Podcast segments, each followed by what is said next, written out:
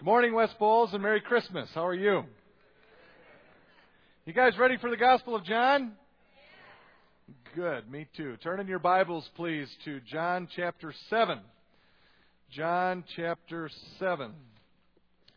As you know, if you've been with us three weeks ago, we began looking at Jesus through the eyes of each of the four Gospels in turn. Asking ourselves, what might each Gospel emphasize about Jesus, what he's like, what he's about, and who he is, even. And we saw one emphasis in Matthew, at least, is Jesus the righteous teacher, remember? And then we saw how in Mark, Jesus is the suffering Messiah. And one emphasis, at least last week in Luke, we looked at was Jesus the compassionate Savior. And now this week, the final week of Advent. Christmas is in two days. Can you believe it? It's Christmas Eve Eve, right? Some of you will work that out the rest of the morning, I'm sure. This final week of Advent, it's John's turn. And one emphasis, at least in John, is that Jesus is God. And John doesn't beat around the bush. We see John's emphasis immediately in John 1 1. Indeed, the first 18 verses of John's Gospel, you heard Pastor Dave read it just a, a little bit before. Those first 18 verses focus on Jesus' preexistence with God as God. John uses the Greek concept of logos, which we translate word, to describe Jesus. Logos is this huge philosophical onion that once you start to peel it, it takes forever to get at it all. So we don't have time for a full lesson on logos this morning, but in short, logos was the Greek concept of how the gods revealed themselves or communicated to humankind. John, who wrote his gospel in the 90s, probably 30 years after the three synoptics, he's had time to see Greek culture around him develop, and he knows it well. And so he takes, he's very clever in taking one of their pagan ideas of Logos and brilliantly taking it hostage, capturing it, and using it to proclaim that Jesus is that Logos. Jesus is the revelation of the only God. Jesus is God's ultimate and perfect communication with humankind. He's the Logos. Jesus is the living Logos, or living Word. And what else in John stresses Jesus as God? Chapters 2 through 11 they're dominated by seven miracles and seven major discourses or teachings by Jesus. Seven, you, you will recall, is a number that is especially symbolic of God Himself. There are seven I am statements from Jesus, each one of them emphasizing His exalted, if not divine, nature. In John 10, Jesus claims He is one with God the Father.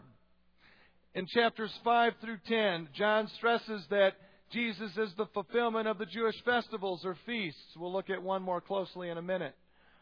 And then finally, toward the end of his gospel in John 20, Thomas summarizes this major emphasis of the gospel of John when Thomas calls out to Jesus, My Lord and my God. And note, Jesus doesn't correct him. Now, despite these and frankly, dozens of more examples in John's Gospel alone, and hundreds more than that in the Bible where Jesus' divinity, that he is fully God, is stressed. Despite all that, there continues to be attempts to question the divinity of Jesus. Our Mormon neighbors, for example, they stop short of declaring Jesus is God, as do many others. But those bases, the bases for, for any attempt to suggest that Jesus is anything less than fully God, they don't stand up, frankly, to the overwhelming testimony of the Bible, especially here in John's Gospel, that Jesus is God. You cannot, and the Mormons and others don't, uphold the authority of the Bible and at the same time believe or claim that Jesus was only an extraordinary human being. He was indeed that. He's the most amazing person that has ever lived. But make no mistake, according to the Bible, Jesus is God. Now, this morning, with the time we have left, really, I'd like to look at one of those clear declarations in the Bible that Jesus is God. We actually looked at one last week with Zacchaeus, remember? If you missed it, that message is still online. But this morning, let's look at an example in John, one of the many in John. Your Bibles are open to John 7. We find there Jesus is in the temple courts in Jerusalem to celebrate the Jewish feast of Sukkot. Say Sukkot. I'm warming you up for some Hebrew to come later. Say Sukkot. We translate that tabernacles. Sukkot means tabernacles. You say, well, what's a tabernacle? That doesn't help me. Tabernacle is a big tent. So a Sukkot is plural for tents or booths. B O O T H S. Booths. Gotta be careful with that one. Booths and tents are Sukkot. Many tents is Sukkot. One tent is a Sukkah. Say Sukkot. So he's there celebrating the Feast of Sukkot, the Feast of Tents. Before we look any closer to those specifics in John 7, I need a couple of background pieces to help us this morning. First, we need to be reminded that there are two huge biblical metaphors or pictures that relate to our story this morning. And those two pictures are related. They're the two pictures of desert on the one hand and something called living water on the other hand. Many Bible stories, much of Scripture, tell us and emphasize that Israel spent a lot of time in places that were hot and dry and rugged and barren, desert. They were nomadic shepherds at heart. And you have to get this picture out of your mind that biblical shepherds are the same as the shepherds in Iowa that wade through knee deep alfalfa. Okay? Shepherds, nomadic shepherd people, desert and wilderness was home to them. Now, while they were enslaved by Egypt and Goshen, God gave them a very fertile portion of Egypt. Goshen's very fertile. But even around Goshen, there was this barrier, this deadly barrier. It was surrounded by desert. In the Exodus, Moses takes Israel, much to their confusion, probably, and leads them from Egypt into the teeth of that desert. And because Israel wasn't ready to fully love God with all her heart, soul, and might. You remember Shema? Because they, Israel wasn't ready to fully love and trust God, they got an additional 40 years of desert training. Life training, really, life training on how you need to rely on God. 40 more years of that before entering the promised land. And even once they entered the promised land, Canaan, so much of Israel, many of you have been there, I know, and you know, so much of Israel, in fact, is desert and wilderness, right? I've been showing you some slides while I've been talking in Israel. They speak for themselves about some of the barren desert places in Israel, yes? And so it didn't take very long in Israel's history to equate desert with what life is like. That's what life was like. You had to deal with desert. And then to also equate water, which is absolutely necessary to survive in the desert. It didn't take Israel long to equate water with God. And so, this desert is life, water is like God picture is everywhere in Scripture. Life is like a desert, and God is like water in that desert. And it's one of the most prominent metaphors throughout the Bible. Today, in our country and culture at least, I, I think it's hard for us to truly appreciate or feel how important water is to Israel. If it didn't rain in Canaan, there wouldn't be Tuesday and Saturday sprinkler restrictions. Okay, if it didn't rain in Canaan, you die. Crops don't grow, sheep can't eat. There's not bottled water to buy at the store. Technology isn't there to ship it in. So in Israel, especially in Bible times, even today, but especially in Bible times, water is a very conscious, realized, daily, desperate matter of life and death. And I think it's hard for us to feel that. When we want water right, we simply flip open the faucet and there it is. Shh, all we want. Even as, bad, as bad as it got a couple of years ago, right? We didn't even come close to that desperation Israel felt for water, did we? Maybe if I were to ask you to think of water as oxygen. Seriously, that captures what water meant to Israel. Water, water is the air that Israel needs to take her next breath. And they had to totally rely on God to provide water in order for them to survive.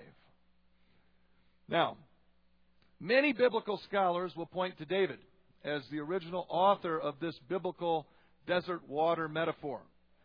You might recall that there was a period in David's life where he was running from King Saul who wanted to kill him. Remember? One of the places David hid was in a desert canyon called En Gedi, way out in the middle of the desert. And at En Gedi, a fresh water spring flowed. It still flows today. And while hiding there from Saul, next to the water flowing out of the ground in the middle of this hot, dry, barren desert, you wouldn't believe it, David wrote a number of Psalms, including these. O God, you are my God. Earnestly I seek you. My soul thirsts for you. My body longs for you in a dry and weary land where there is no water. As the deer pants for streams of water, so my soul pants for you, O God. My soul thirsts for God, for the living God. Where can I go and meet with God? Deep calls to deep in the roar of your waterfalls. All your waves and breakers have swept over me. And the prophets coming after David, they saw the passion with which David wrote. They saw the metaphor of desert and water, and they were quick to pick up on it. And they ran with that image, developing it even more. And what results, you can see, especially in Isaiah and Jeremiah, desert and water are not only like life and God, but desert and water are, are used to refer directly to life and God. The metaphor or the idiom became that tight. I mean, to use the word, to say desert biblically, everybody would know, oh, he's talking about life and, and even to say the word water, or especially living water, as we'll see in a minute. Oh, he, he's talking about God. Listen to Isaiah and Jeremiah. Isaiah first. My people will neither hunger nor thirst, nor will the desert heat or the sun beat upon them. He who has compassion on them will guide them and lead them beside springs of water. Or how about Jeremiah? Blessed is the man who trusts in the Lord, whose confidence is in him. He will be like a tree planted by the water that sends out roots by the stream. It doesn't fear when heat comes. Its leaves are always green. It has no worries in a year of drought and never fails to bear fruit. O Lord, the hope of Israel.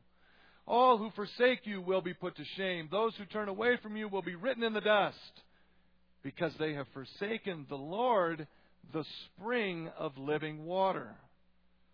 There in Jeremiah, God is the spring of living water. See how tightly associated living water and water and God became in the Jewish mind. The Jews saw life as desert and God Himself as living water. Okay, I've danced around living water. Now let's dive in, so to speak. Time for a little Hebrew this morning. The Hebrew for living water is Maim Chaim. You know I'm going to make you say it. Say Maim Chaim. Oh, good het on Chaim. That's good. Maim is water.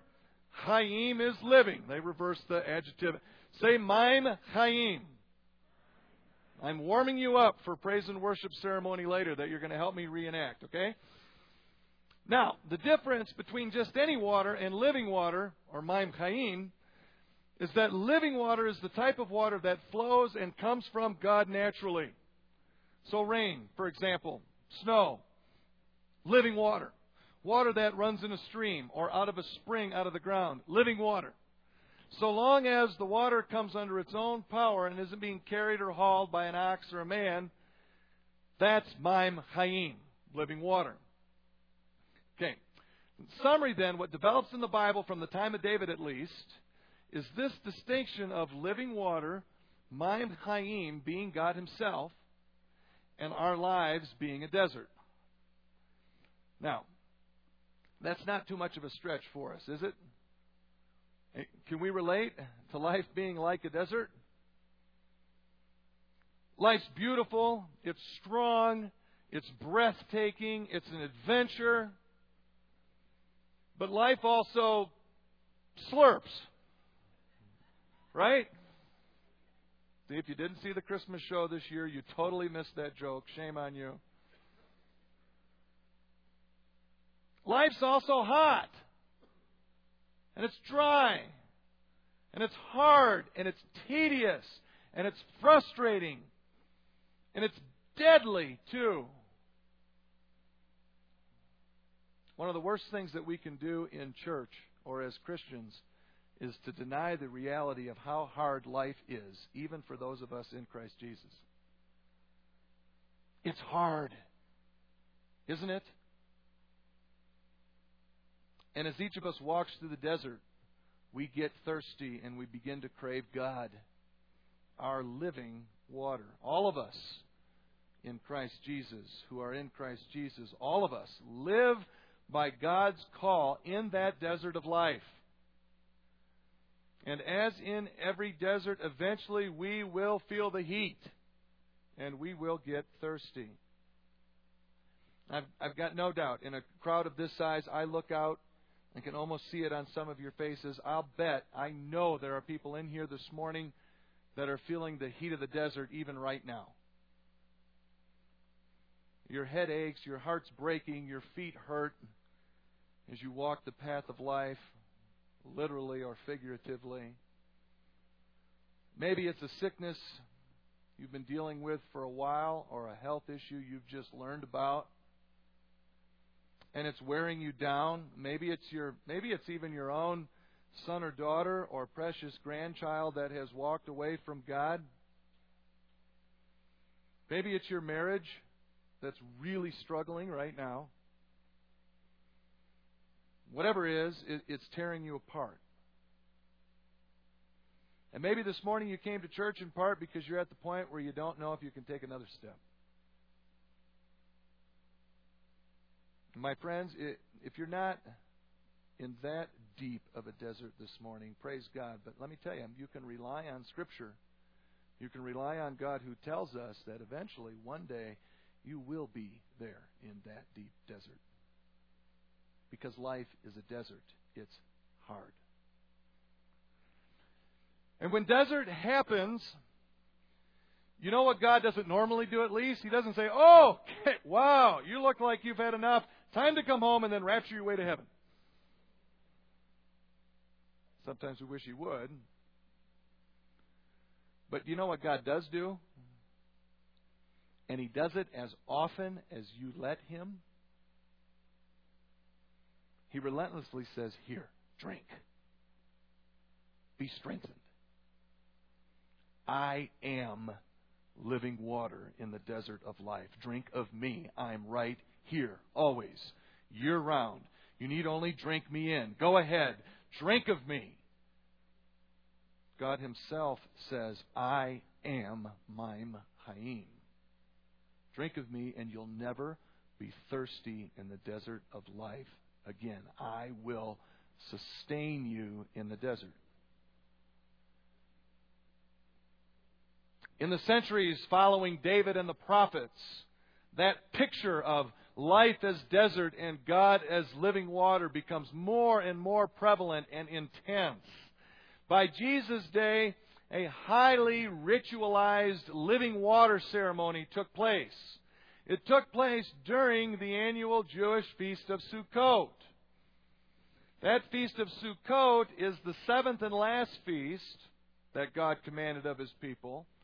And Sukkot is the only feast where God outright commanded his people to really party.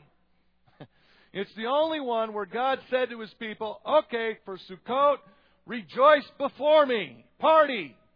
And boy, did they. Jews love a good party. They partied all week.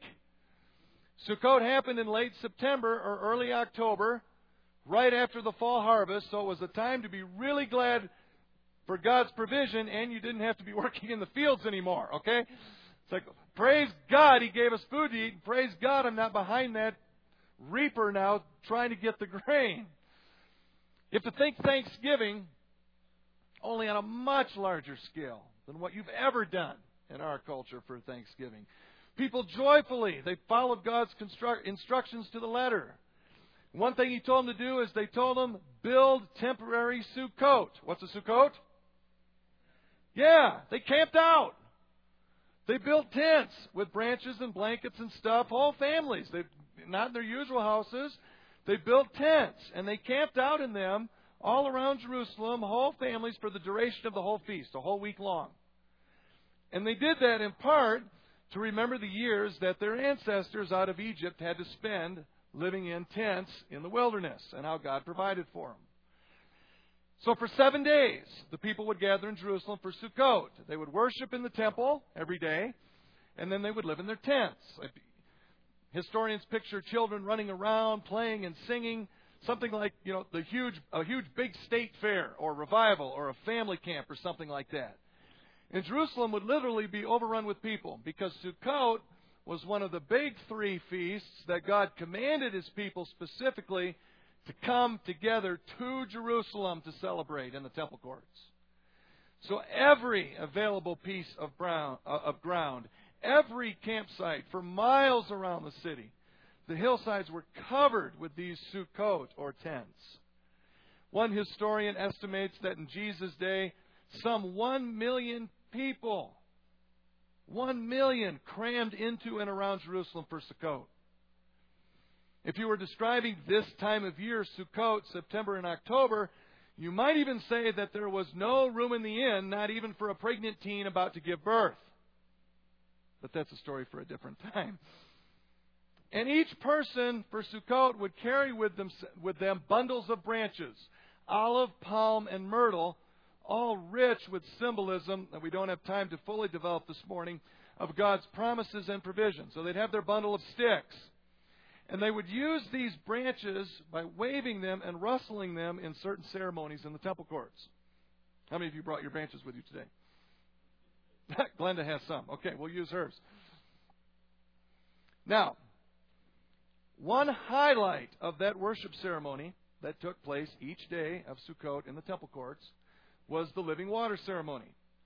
It's late fall, and so by now it's getting really dry in Israel. It hasn't rained much, if at all, for nine months.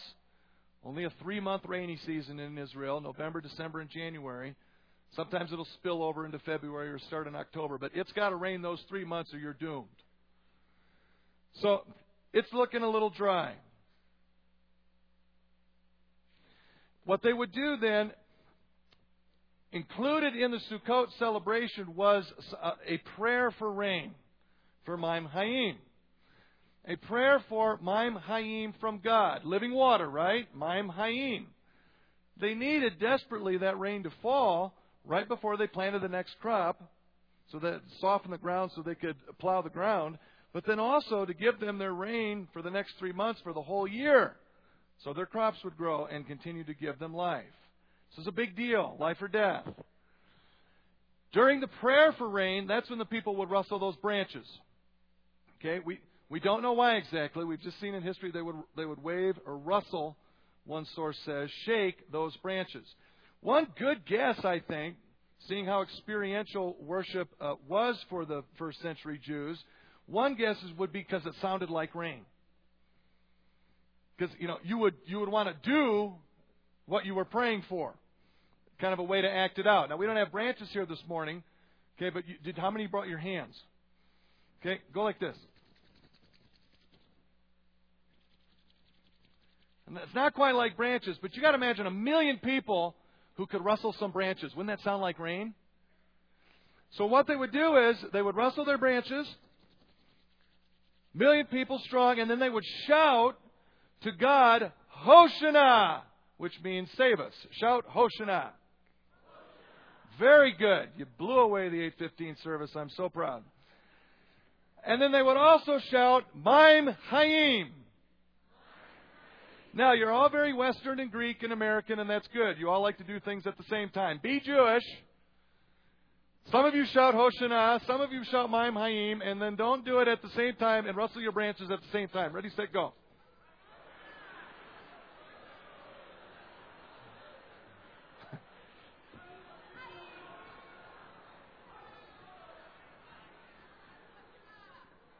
Okay, now, for some of you, that's about as charismatic a worship experience as you ever want to have. That's what it would sound like on the temple courts and surrounding hills, a million people strong. Now, by Jesus' day, this whole living water ceremony had become really ritualized. There was an order of worship. And as the people would rustle their branches and shout, Hoshana, Maim Haim, the high priest, making some grand entrance, I'm sure, all decked out in his best high priestly robes, he would appear and he'd come carrying an empty golden pitcher. Probably didn't have pumpkins on it like this one. But when you're at Kohl's late on a Saturday night with $3 to spend, this is what you get. I'm just glad it's gold colored, okay? So the priest would come in, rustling, rustling, Maim Haim, Hoshana, save yourselves, I'll have you do it for real in a minute. And the priest would come in, and he'd come in with this empty pitcher. Great pomp and circumstance.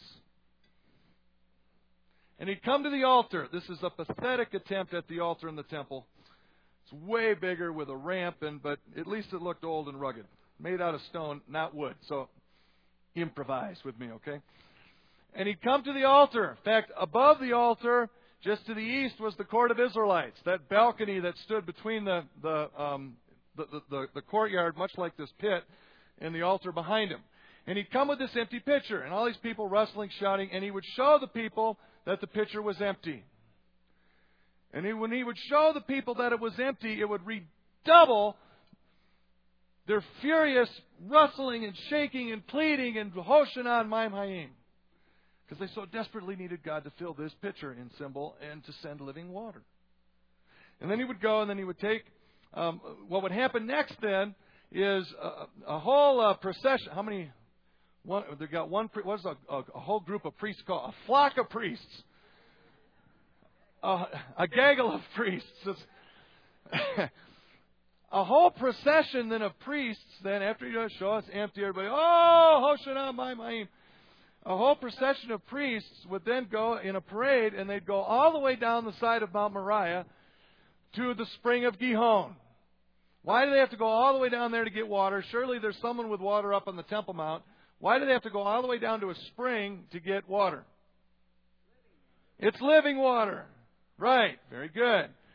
Some of you in Israel, you have done this walk, either with me or with someone else, down that side of Moriah and then back up from that spring of Gihon. And you know that is, it's one of the toughest hikes we do in Israel, right? It's a, it's a walk. It took time.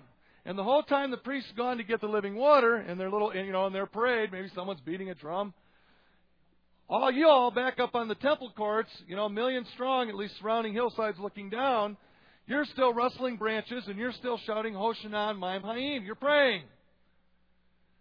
So the whole parade of priests go all the way down that hill. We used to have a nice gurgling spring here. I forgot for the play they took it out. Get the spring, get the water, and now the same pump all the way back up. Come back through the eastern gate.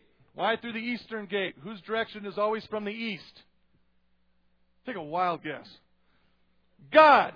That's what you were going to say. God. when in doubt, if a Sunday school teacher or Bible teacher asks you what, you know, it's either God or Jesus is the right answer. Just go for it.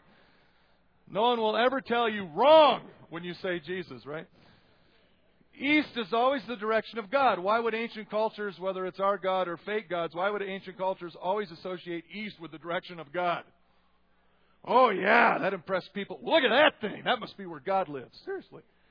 So God picked that picture, and that's the direction of God, even for. So here the priests would come, and they'd come back into that eastern gate. You guys are all shouting, Hoshana, Maim Haim, rustling your branches, praying. Soon as that parade of priests comes in and they see, you know, his foot come in that door, oh my goodness. Now it redoubles again. And then he would come up, he'd get up there, he'd go up there, he'd show them, He'd stop. He'd take a look at the altar, and then he would pour that drink offering, they call it, drink offering, onto that altar as a, uh, the climax of their prayer to God to send living water. And the metaphor is so close to come himself as living water to save them. And man, when that water hit that altar, big, big, loud crowd, big noise in praise and worship to God. Okay.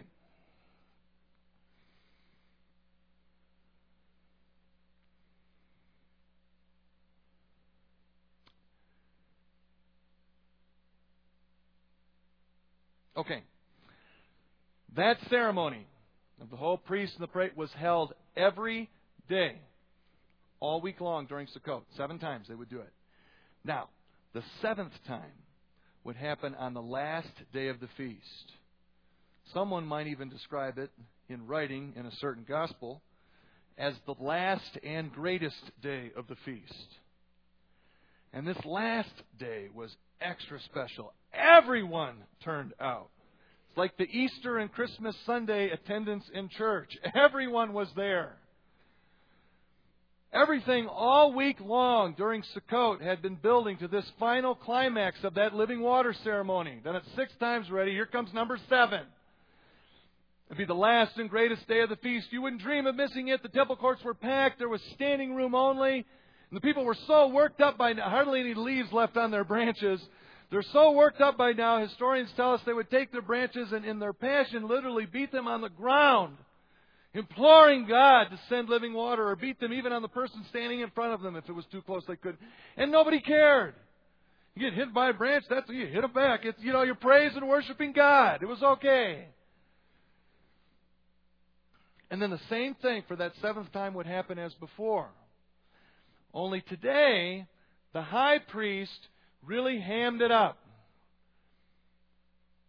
Well, he was Jewish, so he, he really wouldn't ham it up.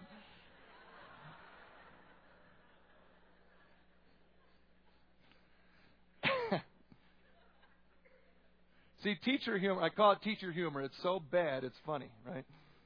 Maybe. He would put on a special show. Instead of simply showing that the pitcher was only empty once, the high priest, you know, the high priest would walk around the altar seven times. You know, it's big drama now, right? Because this is like the closing act of the living water ceremony. And each time, each time of the seven times, empty. And you guys would shout and rustle all the water. You know, two. And it took a while. This altar's huge, bigger than this grand. Empty. Oh, Maim Haim Hoshana. Three times, four times. See, and I can feel the impatience. I'm feeling it too, not just you. You know, so you're going to walk around that thing seven times. They did. They didn't have anywhere that they'd rather. Sorry. See, and I feel like I need to go too because I have things to do. Ah, I wish that we had more of the culture where God's people wanted to come together and just, if it, it takes what it takes. Seven times they let that, and the whole time they're shouting, Hoshana, Maim Haim, and shaking their branches. I'm going to have trouble having you do that for five minutes in a minute. They would do it literally for several hours. Just that. Doesn't make them better. But the passion, the, need that they had for God to send living water was that serious.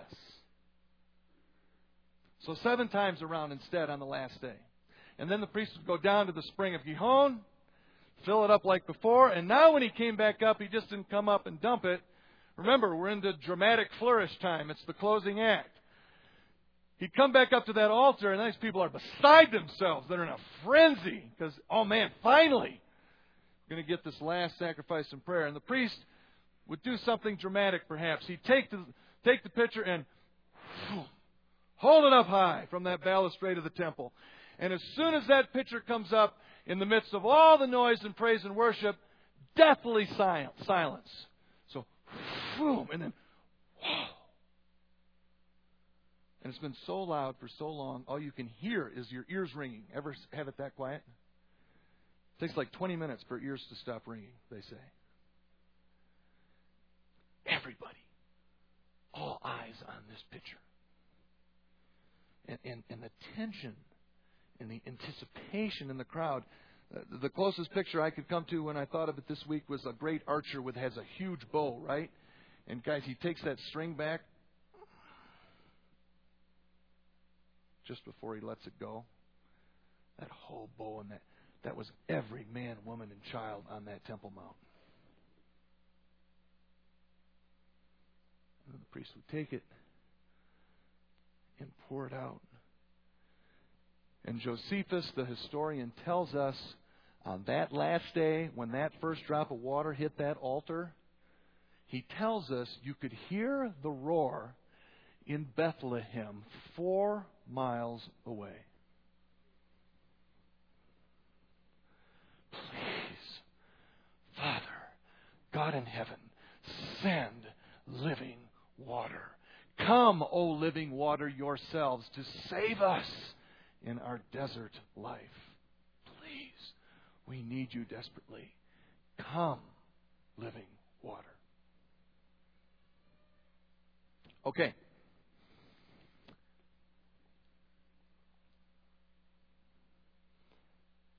I'd like to invite you to come with me now to a real life Sukkot ceremony, living water ceremony, actually held in Jerusalem in the first century. We'll try to reenact it just a bit. Okay, now for this, I need a high priest. Who would like to be high priest this morning? Peter, you want to do it? Come on up, bud. I saw your hand.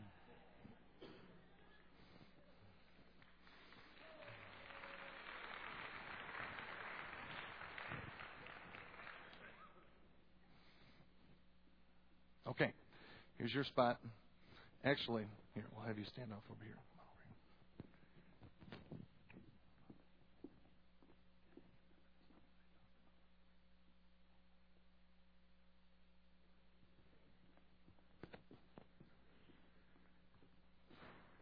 Okay.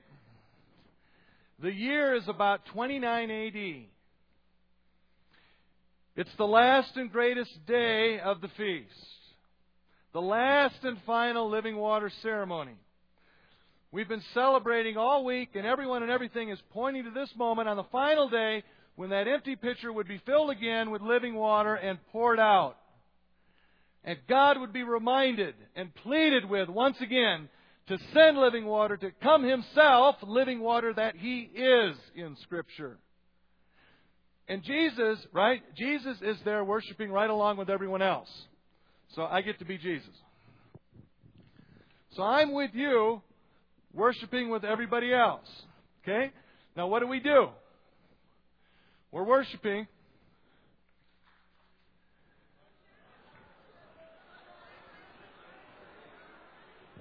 Okay, Pete.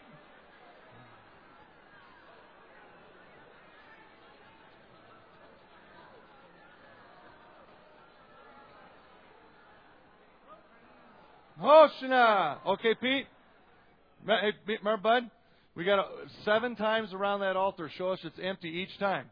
And each time on the empty, we're even. Show us it's empty. Show us it's empty, Bud. Peter, show us that it's empty. Hoshana, Maim See now, what is Jesus doing there? What is Jesus even doing in Jerusalem? Well, it's not a hard question. What's he there for? Sukkot. He obeyed the law. God said, You got to come to Sukkot. He comes. He almost didn't. He sent his disciples ahead. Great scholarly debate why he did that, but for, he changed his mind. He came. So he's there worshiping.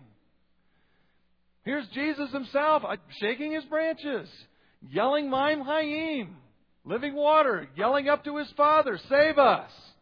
Hoshana! Okay, keep yelling. Peter, you've gone around seven times. Time to go to the spring of Gihon. Come on now. Don't get tired. Hoshana! Maim Haim! Hoshana! Hoshana! Maim Haim! Hoshana!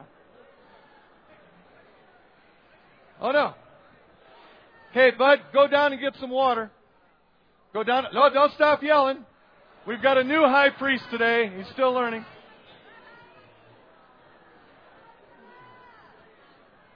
Louder! Here he comes! No, what do you do when he puts this thing up? Okay, we got to practice that. Put it down. Now, loud as you can, just for a few seconds. And when he hoists that sucker up, get ready, really loud. Hosanna!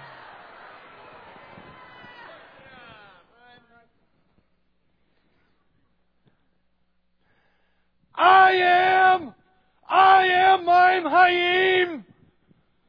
Let anyone who is thirsty come to me and drink.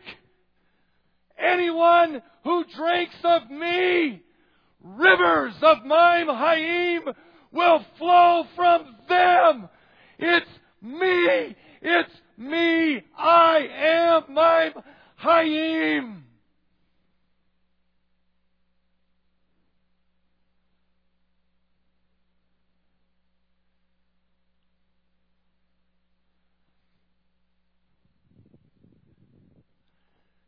And on that day, I'll bet that crowd looked exactly like you do right now.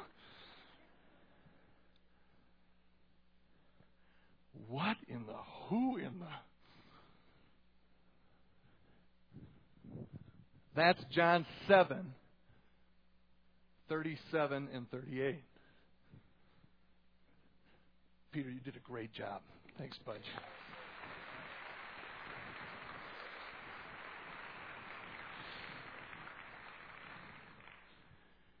Now, do we know for sure it happened exactly like that? Of course not. We've lost the video footage from the day. But I have given you, in my humble opinion, a best guess as to what happened, something like that historically, biblically, based on what we know about that ceremony. And we do know from John 7 it was the last and greatest day of Sukkot.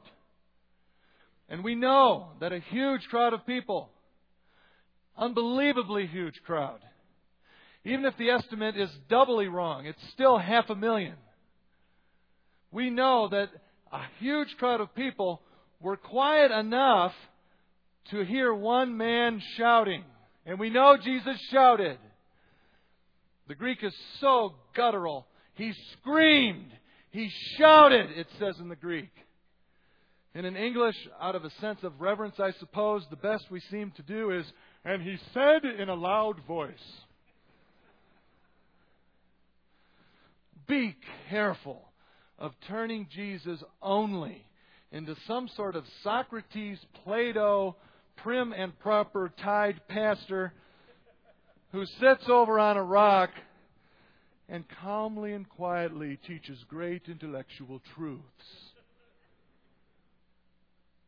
Nobody has a better intellect than Jesus. Not saying that. This man was a Jew. This man, he taught, practiced, worshiped. He had chutzpah. He goes around yelling and shouting all the time. Let him be who he is.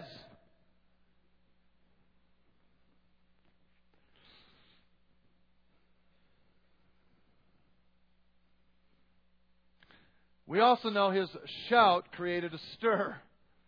It wasn't just, oh, that's a very interesting concept. He's, uh, he's Maim Chaim. No, look at what happens. On hearing his words, some of the people said, this guy's a prophet. Others said, he's Messiah. They believed. Still others asked, how can Messiah come from Galilee? Doesn't the scripture say that the Christ will come from David's family and from Bethlehem? There they're showing their own ignorance.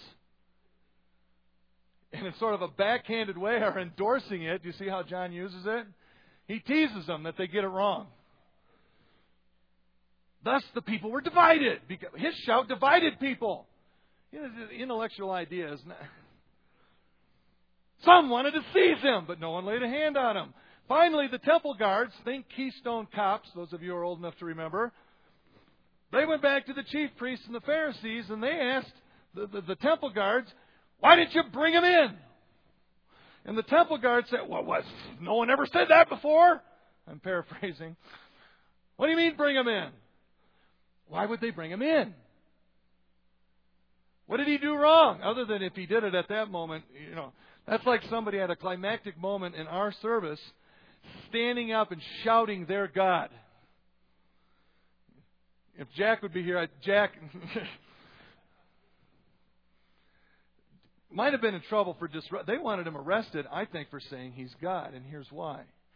Because in John, Jesus is God. You simply cannot shout that you are living water in that context without being fully aware that you are indeed shouting who you are. You are God, period. To suggest otherwise is to suggest Jesus didn't understand that living water was God. Well, of course he understood that. He had Isaiah and Jeremiah memorized. He helped them write it. He knows the metaphor. So to suggest Jesus is not God really is to claim that he's stupid, or that he's a liar, or that he's out of his mind. And it's to suggest that the Bible is unreliable. So these folks that are going around saying, you know, you can buy into this Christian thing, and, and you can only believe that Jesus is this really cool person, and you don't have to believe. If he's not God, then he is stupid, a liar, or out of his mind and the Bible's not reliable. So if those four things don't bother you, go in the Bible and in John, Jesus is God. We serve a God who came himself to save us. He came himself in the flesh. He came as living water to give us himself. And when he died, it's only in John, which I think is interesting, only in John that we read of that spear piercing his side. And what does John tell us? Suddenly flowed out of Jesus' side blood and water. Hmm. I know doctors tell us, well, that means the spear pierced the pericardium and that he was really dead. Okay, but maybe also, at least, John is the only one careful to include this detail because he remembers the day that the Lamb of God stood up in the temple courts in front of everybody and shouted, I am living water. Anyone who is thirsty, come to me and drink. Whoever drinks of me, rivers of living water will flow from them. Is your life a desert sometimes, too? Are you thirsty? Then drink of the one whom God poured into a manger, a drinking trough for hot and thirsty sheep panting for water. Are you thirsty? Then drink of the one who poured out his life for all who believe, including you and me. I'd like to do something a little bit different in closing today. I'd like to have Dr. Shadrach Meshach Lockridge. Great name. You see his picture on the screen. I'd like to have him close us this morning. Um, before he died several years ago, Dr. Lockridge was a pastor at Calvary Baptist Church, which is a prominent African American congregation in San Diego. I want to share this with you this morning because I think John would have liked it very much. It captures and it testifies, I think, to that exalted divine King, Jesus, that we serve. And it testifies that Jesus is God because no mere human king could be all this, could be all that Jesus is. Only God could. Now, you'll see, you'll hear Dr. Lockridge's message is more testimony than prayer, but um, We'll use it as our closing prayer this morning. And I'm going to ask you to stand with me, please. It's about five minutes long. But I would dearly love for you to stand with me, please. Close in prayer to the words of Dr. Lockridge in the presence of our King. Let's pray. The Bible says, My king is a seven way king. He's the king of the Jews. That's a racial king. He's a king of Israel. That's a national king. He's a king of righteousness. He's a king of the ages. He's the king of heaven. He's the king of glory. He's the king of kings. And he's the Lord of lords. That's my king. Well, I wonder, do you know him? David said, The heavens declare the glory of God, and the firmament showeth his handiwork. My king uh, is, a, is a sovereign king. No means of measure can define his limitless love. No far-seeing telescope can bring into visibility the coastline of his shoaly supplies.